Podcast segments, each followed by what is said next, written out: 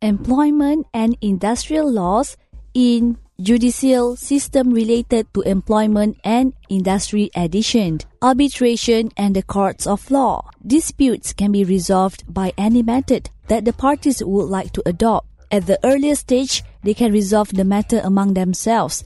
And if this is failed, then the Industrial Relations Department of the Ministry of Human Resources can assist to resolve the disputes.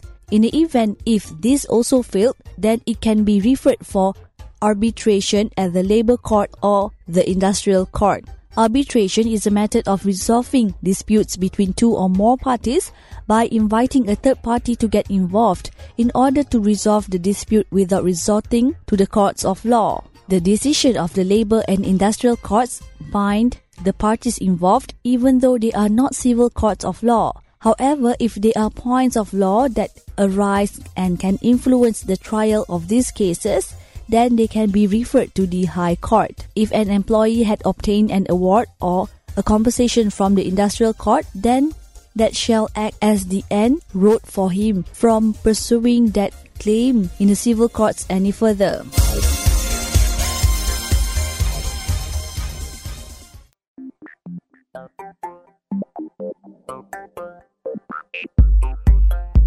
Employment and industrial laws in judicial system related to employment and industry addition. Labor court. This court is not a court of law, but an arbitrator that has been empowered under the Employment Act 1955. According to this act, the Labor Department at the Ministry of Human Resources is responsible to ensure that the employers and employees abide by the Employment Act 1955. This department is empowered to initiate investigation and resolve any dispute among employer and employee. In sum, the department has judicial function to resolve disputes between employer employees. This process is called as labor court and whatever that has been decided by the labor court is binding on the parties involved. Appeal procedure. Section 77 provides that any person who is dissatisfied with the decision or order of the Director General can make an appeal to the High Court and this is subjected to the appeal rules in Section 4 of the Subordinate Court Rules Act 1955. The employee can also summon the employer who is believed to have absconded to evade payment of wages. Section 78. If there are no complaints by any parties, Section 79 empowers the Director General to make investigation as regards possible offences under the Act and also the summon any person whom he has reason to believe can give information.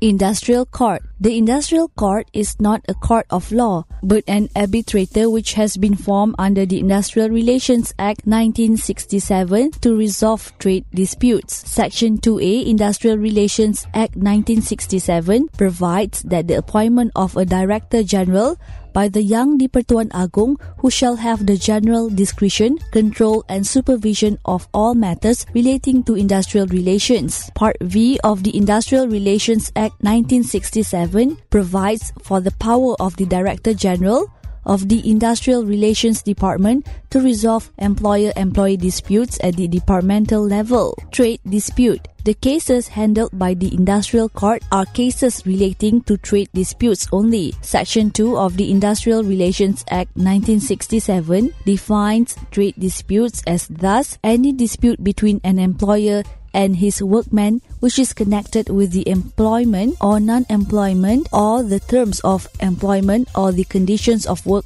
of any such workman. Members of the industrial court and referenced by the minister. The minister has the power to refer cases to the industrial court if the dispute cannot be resolved at the departmental level. The director general can make a report to the minister and the minister can then refer the matter to the Industrial Court under S.26 of the Industrial Relations Act 1967. According to S21 Industrial Relations Act 1967, the Industrial Court shall consist of a president or chairman appointed by the Yang di-Pertuan Agong and also members of the panel.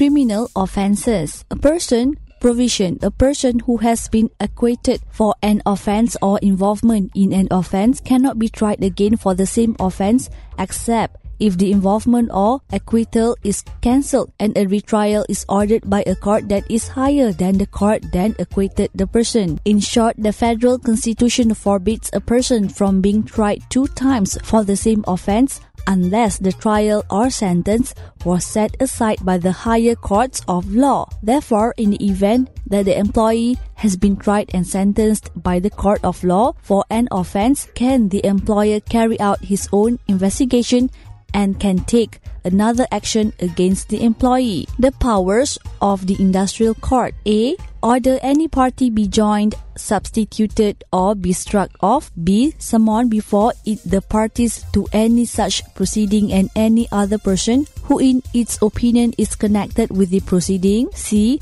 Take evidence on oath all affirmations and compel the production before it any books, papers, documents, and things. D. Hear and determine the matter before it, notwithstanding the failure of any party to submit any written statement, whether of case or reply to the court within such time as may be prescribed by the President or, in the absence of any party, to the proceedings who has been served with a notice or summons to appear. E. Conduct its proceedings or any part there of it in private. F. Any consultation with the minister call in the aid of one or more experts.